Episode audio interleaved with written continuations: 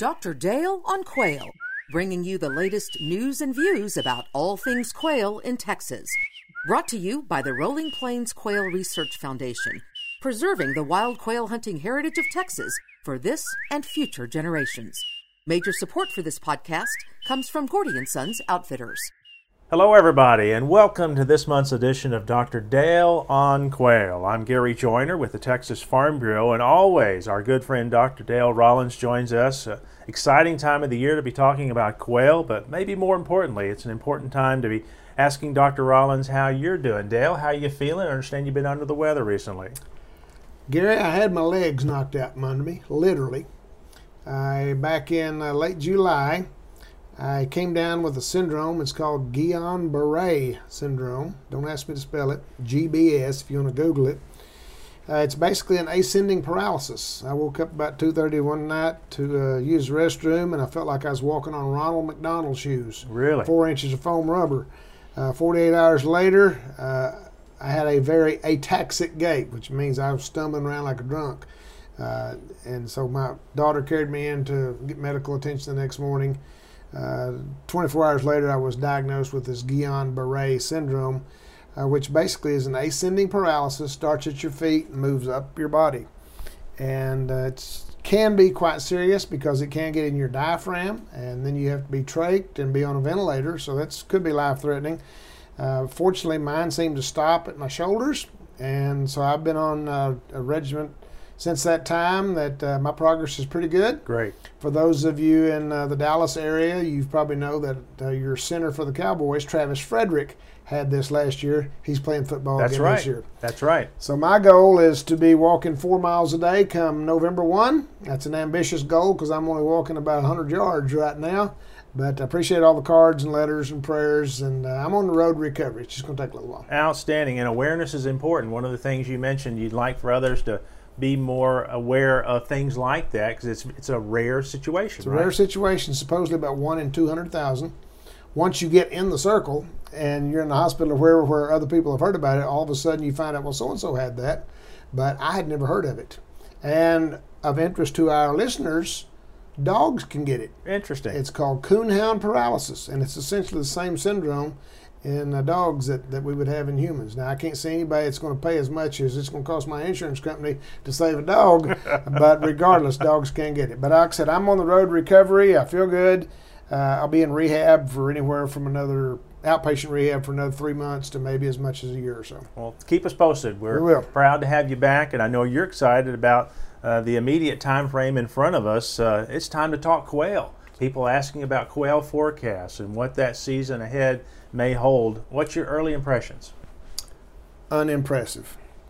Uh, this is also dove season. That's right. And for the second year in a row, at least here in West Texas, we've had no doves. I mean, it's if you were to think there was anything that's a given in West Texas, it's dove hunting. But we hadn't had any doves last two years, so uh, we're anxiously awaiting our doves. Uh, our initial reports on quail vary across Texas. I have a trap line of about 50 people that I send an email to, many of whom you and I have worked with for many, mm-hmm. many years. Right. For the most part, these are not professionals. These are not necessarily biologists, but they are what I call students of quail, and they take their quail very seriously. And so I will send them an email in early August saying, "Okay, guys, what do you think? Is it going to be a two on a scale from one to ten, or is it going to be a ten?"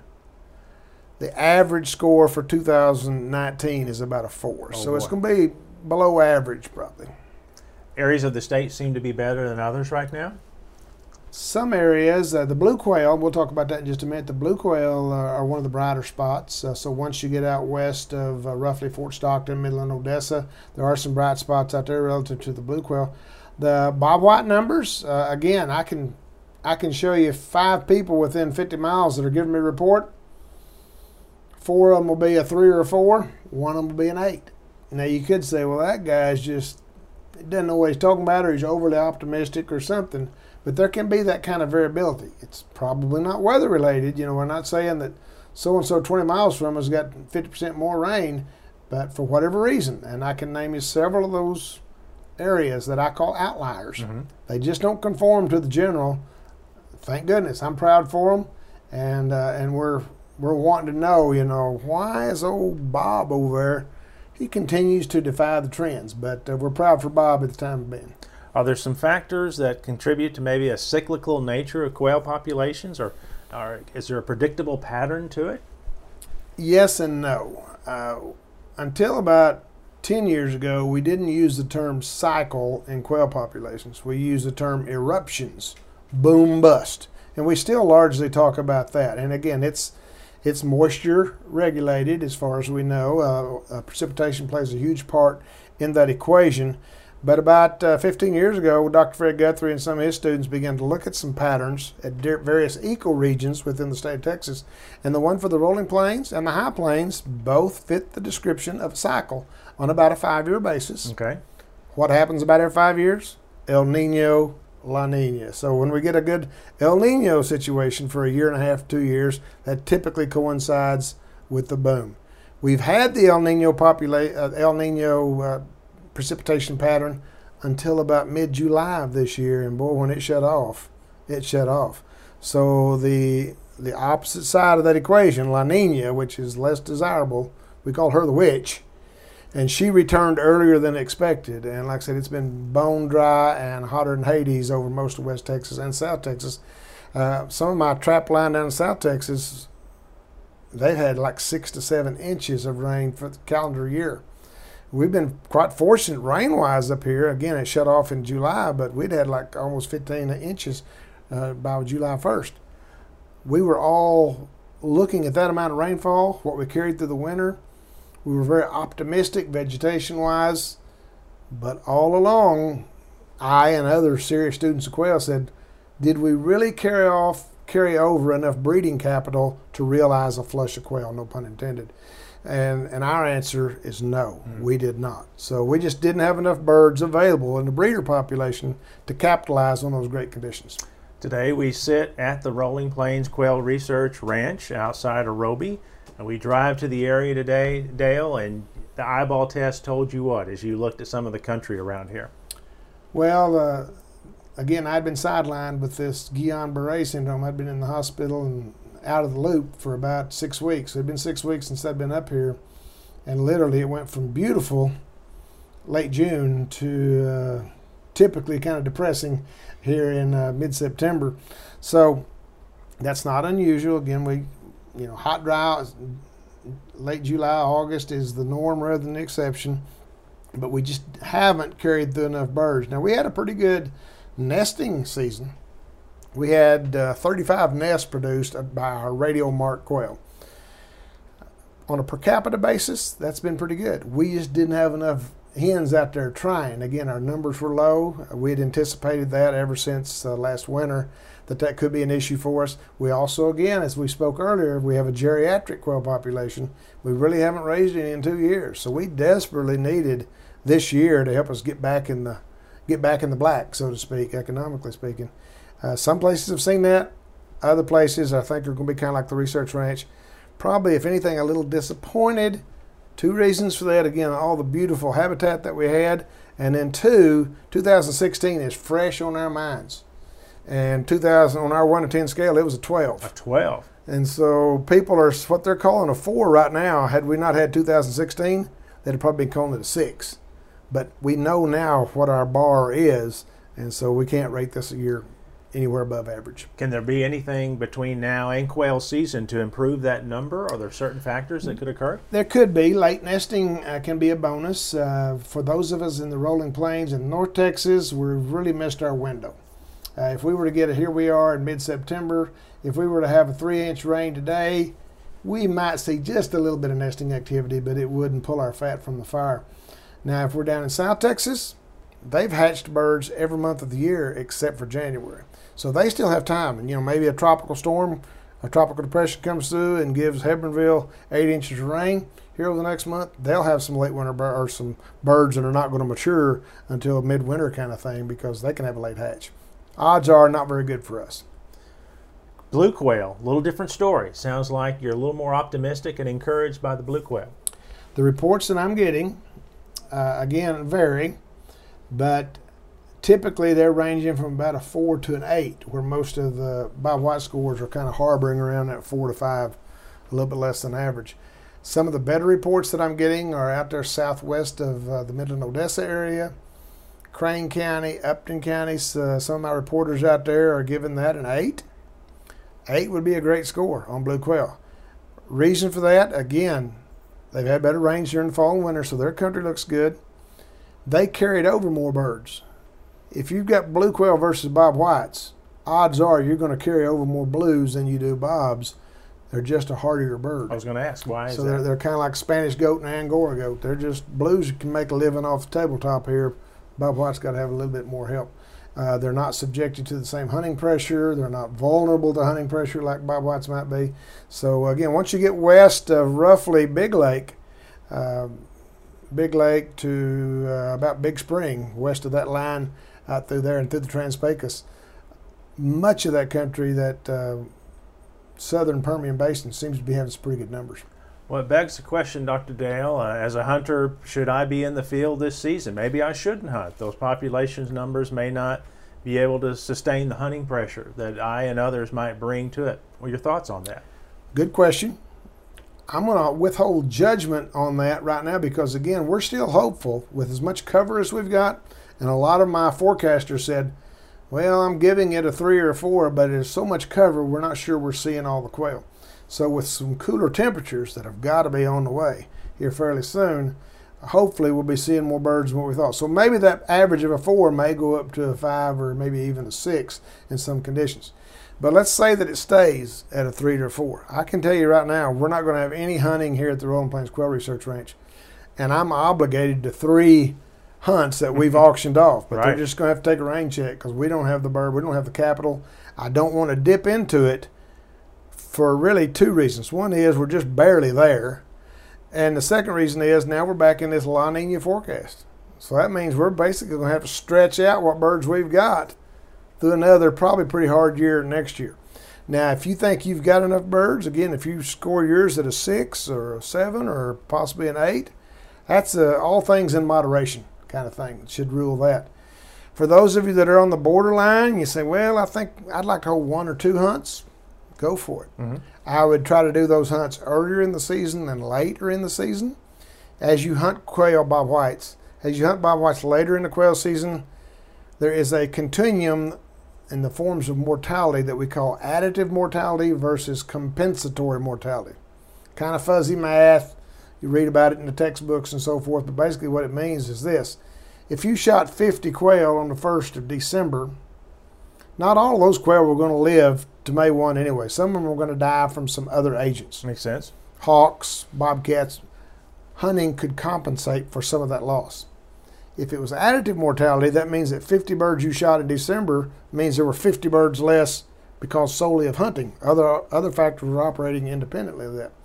As you approach the end of quail season, the odds of that mortality becoming more additive relative to compensatory is greater. So you'd, you'd want to probably focus whatever hunting pressure a little bit earlier and, and kind of lay off during the month of February. That's tough for a quail hunter to do.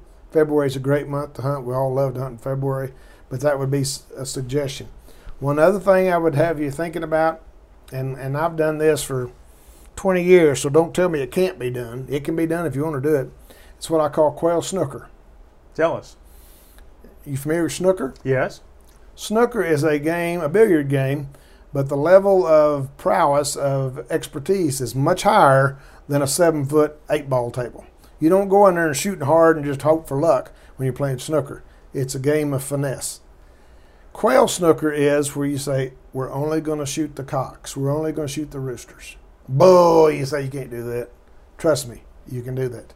And also, trust me, it'll make you a better shot. So when we're in a situation, my buddy Steve and I especially, we've done this for 20 years. If we're in a situation where the numbers are down and we're just taking it easy on our quail population, we'll play quail snooker. We put a self-imposed limit of two hens on ourselves. If we shot a second hen, if we've killed three roosters and then we shoot two hens, our hunt is over. So it puts a motivation for you to focus on what you're doing, and literally focus is the key here because you're looking at the head Right. of that quail. You got to play the right, play the light just right. There's some several things again that are very snooker oriented as opposed to eight ball, but you can do it for Bob White. It's difficult to do on blue quail, But on Bob Whites, you can do that. I've got one of my favorite pictures of is little Annie after a uh, uh, quail snooker hunt in 2001. We had 27 quail on tailgate the pickup. 24 of them were roosters. So it can be done. Now, that the only biological reason you do that is to say you've got more roosters in the population than hens, so you could afford to take some of those uh, without having any concern about dipping into the biological capital of your breeding population. But it can be done. You can recognize those birds when they flush. You can tell the difference between. You play the light right, and you know what you're looking for. Now, if you've ever shot a bow and arrow, you know that you aim small, miss small. So if you're focused on the head of that quail, if that's where your eyes are focused and that's where your shotgun is going, you're going to be a better shot. I can promise you that too. So there's two reasons. If you've never tried it, this might be a great year to try. Don't cuss me. Because, like I said, it can be done. Look, don't shoot until you see the whites of their eyes, kind of thing. And again, your your shotgunning will be better. There's also some goals I suspect regarding crippling loss and, and doing things related to maximize the efficiency of your hunt. Yeah, again, if we're going to do any kind of hunting, we want to reduce whatever birds that we have unintentionally lost. In other words, we've wounded them. Crippling loss can be as high as 25%. So out of every four birds you shot, you only retrieve three of them, kind of thing. That should be disturbing to any quail hunter. I mean, there's several things, several reasons for why that is. One is, and I've seen it too often, covey flushes. The guy's got a five-shot semi-automatic, bang, bang, bang, bang, bang, bang. He's shooting until they fly out of sight. Odds of killing that bird are minimal after a certain distance, but the odds of crippling that bird are fairly high.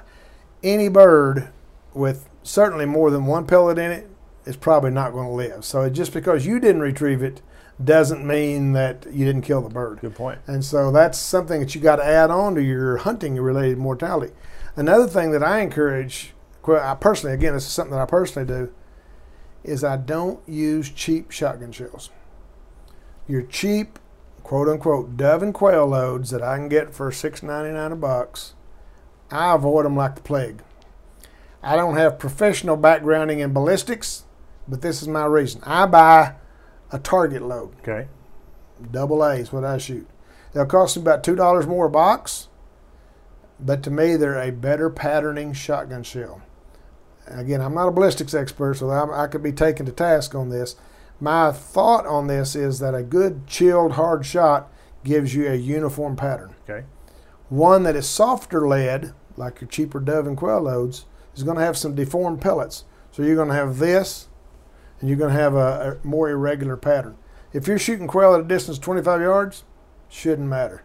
But if you're one of the people that like to try to stretch that range out to 40 yards or so, in my opinion, that's poor economics. Is to try to save two bucks, two bucks on a box of shells. Go ahead and get a quality shot shell. And the third thing is, and again, as quail hunters, we ought to all be doing this. That's hunting with good dogs you ought to have a dog. And, I often brag on little Annie, who was the best quote unquote dead bird dog that I've ever seen. Uh, little Annie was my prototype better. Brittany Setter Cross. Weighed about 32 pounds, 25 pounds of it was hard. I think you had a chance to hunt with her, if I'm I not did. mistaken. I did. And she was the, the best dog about being able to retrieve a downed bird. There are a lot of dogs that'll point quail. That's great. But what really makes you feel good about feeding a bird dog year round is when they go above and beyond and bring back that bird to hand that otherwise would have been lost to you and found by the coyotes, kind of thing. So that's uh, I don't know. That's I don't know if you can really teach that or not. Just some dogs are gifted. Brittany's are typically better. And a lot. Uh, one of the trends that you see in today's squirrel hunters is that they carry a lab with them. Yes. And the lab is has the specific duties of retrieving, or a cocker, an English cocker is another mm-hmm. one like that. So there are dogs that are beginning to breeds that are beginning to be uh, talked about and used, even here in West Texas, with the goal of reducing crippling loss. So that's that's another thing that you can do. There's a couple of other things. One is, and if if you're in vogue, and I don't mean to be this and say this in a haughty manner, if you're in vogue in today's quail world, you're shooting a double gun, uh, side by side or most commonly an over and under. Personally, I shoot an over and under. When I was mad at quail, growing up as a kid, until the time I was 30 years old, I carried a Remington 870 pump, five shots, and I called it KOMA because it just kept pumping out those hits like KOMA radio station did. most of us, as quail hunters, we're 60 plus. We shouldn't be mad at quail anymore, and so we should enjoy the quality of the hunt and and the having the double gun as opposed to the old humpback Browning like a lot of them carried back during the 1960s and 70s. You can only shoot twice, so again, bang, bang, not bang, bang, bang, bang, bang until those birds are out of sight because you really the odds of crippling those birds and again being unable to retrieve them is is uh, palpable. What about gauge of gun that you're shooting? Well, another potential issue here because again, if you're in vogue, 28s are really popular right now. I never heard of a 28 gauge shotgun when I was growing up. You had a 12 or maybe a 20 or a 16. Nobody shot 28. So they, I mean, they've come on the scene in the last 10 or 15 years. I've got one. It's what I shoot. I love it. A lot of people shoot 410s. The point being, with these two smaller gauge guns, now we're talking about really guns that are supposed to be used in the hands of an expert, not your average quail hunter. And nobody likes to think they're an average quail hunter, uh, but uh, unless you spend a lot of time with a shotgun in your hand, you'll be much better off with a 12 gauge or with a 20 gauge and getting that extra uh, eighth or quarter an ounce of shot Right. as opposed to a 410 or, or a 28 gauge. Uh, that's something that you just got to ask yourself: Am I up to this? If you're questioning whether you're up to it or not, go out and spend a day on the sporting clay range or the, or the skeet range and see how well you do. It doesn't hurt anything to lose one of those clay birds, but it may I should make you hurt if you cripple a, a, a wild bird. Let's talk about uh, some of the regulatory framework in which we approach a quail season, some of the specific rules, uh, length of season, bag limits. Are there ways in which some of those regulatory dynamics can improve or help quail populations? In theory, possibly. In practice, probably not. Uh, and, and I have empathy here for Texas Parks and Wildlife, who's our state agency for setting the, the season lengths and the bag limits. And Texas has very generous season lengths, four month quail season. Very generous bag limits, 15 birds a day. So in a year like this, when we're kind of on the cusp of having a decent quail year or not, or if we were to turn back the clock a couple of years ago to 2012 when we didn't think we had any quail left in Texas, there's still a four month season and still a 15 bird a day bag limit. And a lot of people will start screaming at Parks and Wildlife, shut the season down. Right. Why have a 120 day season? Have a 30 day season. Shut off February. Uh, why don't you reduce the bag limit down to eight birds a day, something like that? So there's what sound like very valid arguments. And if let's say that you owned a ranch and you've got 2,000 acres out here in Fisher County, what Parks and Wildlife would say, you've got some good points here. You implement them on your 2,000 I acres. But statewide, you're operating at a scale down here. We're operating at a statewide scale, and we're not going to do anything that's going to hamper hunter opportunities. And there's several reasons for that, not the least of which is their budget is based largely on sales of hunting licenses. So anything that might curtail hunting license sales, they're going to take a very hard look at. So uh, again, what what's working and operational at the state level or even at the ecoregion level doesn't hold much water as far as a season length as if it was your 2,000 acres there. And they would encourage you. Now, if you're like most ranchers that I deal with in West Texas, they don't want to be the bad guy. They don't want to tell you and your party that I'm leasing to, sorry guys, we're shutting it down this year. Because then that's a loss of income on their part too. So Yes. they would rather the state have to take the role of being the bad person and say, we're just following along what the state says. State's going to allow for a fairly liberal season length and a liberal bag limit. On the bag limit side, if we were to cut it from 15 down to 8, we'd have no impact on the total number of birds that were shot. Based upon some studies they did 20 years or more ago, you would have to reduce the bag limit to four birds per day before you had any measurable impact on the number of birds. What is that basically saying? 80% of the quail hunters never kill over four birds a day. So very few of them are out there killing limits of quail in a down year. But if there are people out there, I mean, if you've got good dogs, good connections, or a good lease, the opportunity is there, and that's that's basically where you have to have some self control. If you've got a long term lease or own that property, it behooves you to say, I got to think about the long run. I'm not just thinking about 2019. I'm thinking about 2021, 2022. Which leads to the question, Dr. Dale, as a lease hunter, can I overhunt the property that I have access to? Can I make that big of an impact? As on smaller properties, yes. The answer is yes. And there's certain things that sometimes we advocate, like feeders or supplemental feeding. Those birds become uh, very accustomed to where those feeders are. And I mean, my dogs, if they see a feeder, a lot of times they'll stop and point. They're conditioned to know, or they smell Milo or something. They're conditioned to know, hey, I smell Milo or I see that barrel. Odds are, rather than me getting shocked for busting a covey, I want to be cautious right here because odds are there's quail there. If you've got situations like that, or if you're, uh, you know, let, us say, Gary, that you and I are in an outfitter business and we know we've got to be able to entertain 200 clients between right. now and the end of February. The tendency to put additional pressure on those birds is just greater than if you and I are just recreationally hunting it. And if, if we don't hunt in January, that's not a big deal. We'll hope the Cowboys are decent enough to watch them instead of going quail hunting, kind of thing. So the opportunity is there again. It's more of an issue at a small scale than at a large scale. Is the covey size or those visual uh, tips and pointers that we see driving our property, seeing around, is it an indication of, of quail population? Should I count on that to tell me anything?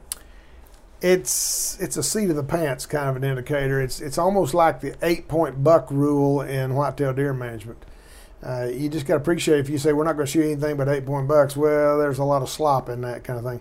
If you try to base it on covey size, the biggest issue there is let's say that you've got a covey that you come out uh, today and it had seven birds in it. He said, Well, I'm laying off that covey. And then you're going down the road two miles and you see, or half a mile, and you see a covey with five birds in it. I'm laying off that covey. You come back two weeks now, in between there, you flush a covey of 12 birds. Bang, bang, bang. That's probably those two of those coveys, smaller coveys, coalescing.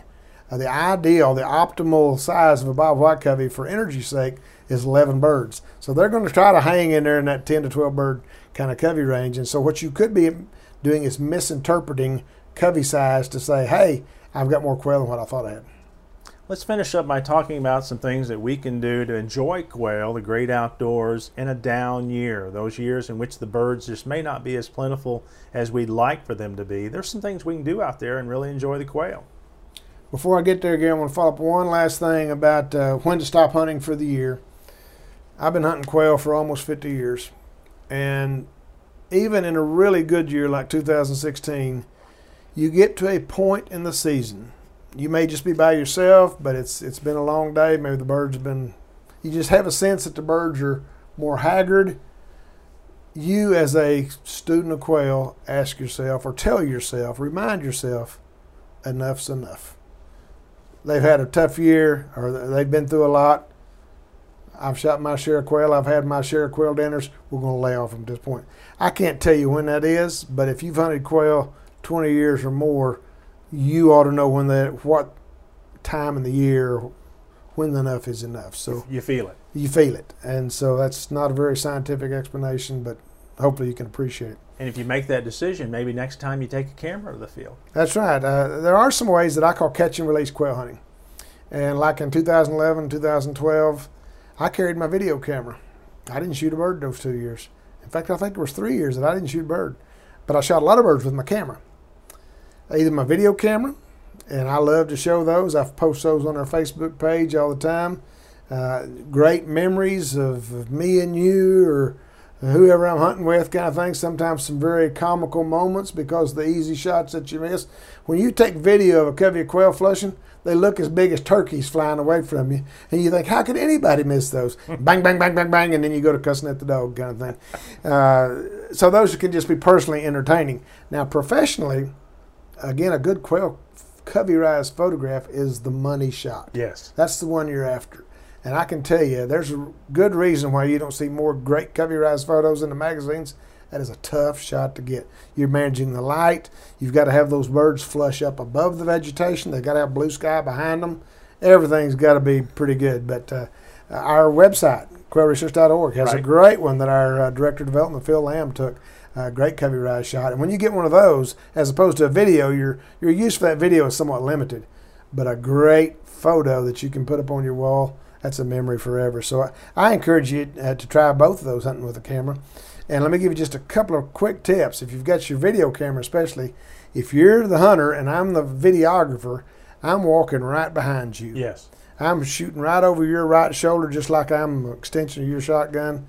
I'm not zoomed in very tight. In fact, I'm I'm two thirds of the way zoomed out. I want a wide angle. When that dog flushes those birds and you walk in there, I want to be able to see the cover of your eyes. Again, blue sky. I want to see see and hear you're shooting. Hopefully, get a retrieve of the bird dog. All those kind of things, and you'll watch those things uh, forever. Forever. So there are some trophies out there. You don't always have to be bringing them in a game bag and skewering them over mesquite coals to have a memorable quail hunt. Great advice from Dr. Dale Rollins. Always uh, someone that can help you better enjoy the great outdoors, the upcoming quail season, and all that it is. I hope you've enjoyed this month's edition of Dr. Dale on Quail. For more information about these topics and others, please go to the website of the Rolling Plains Quail Research Foundation. That's quailresearch.org. I'm Gary Joiner with the Texas Farm Bureau. Until next time, see you then.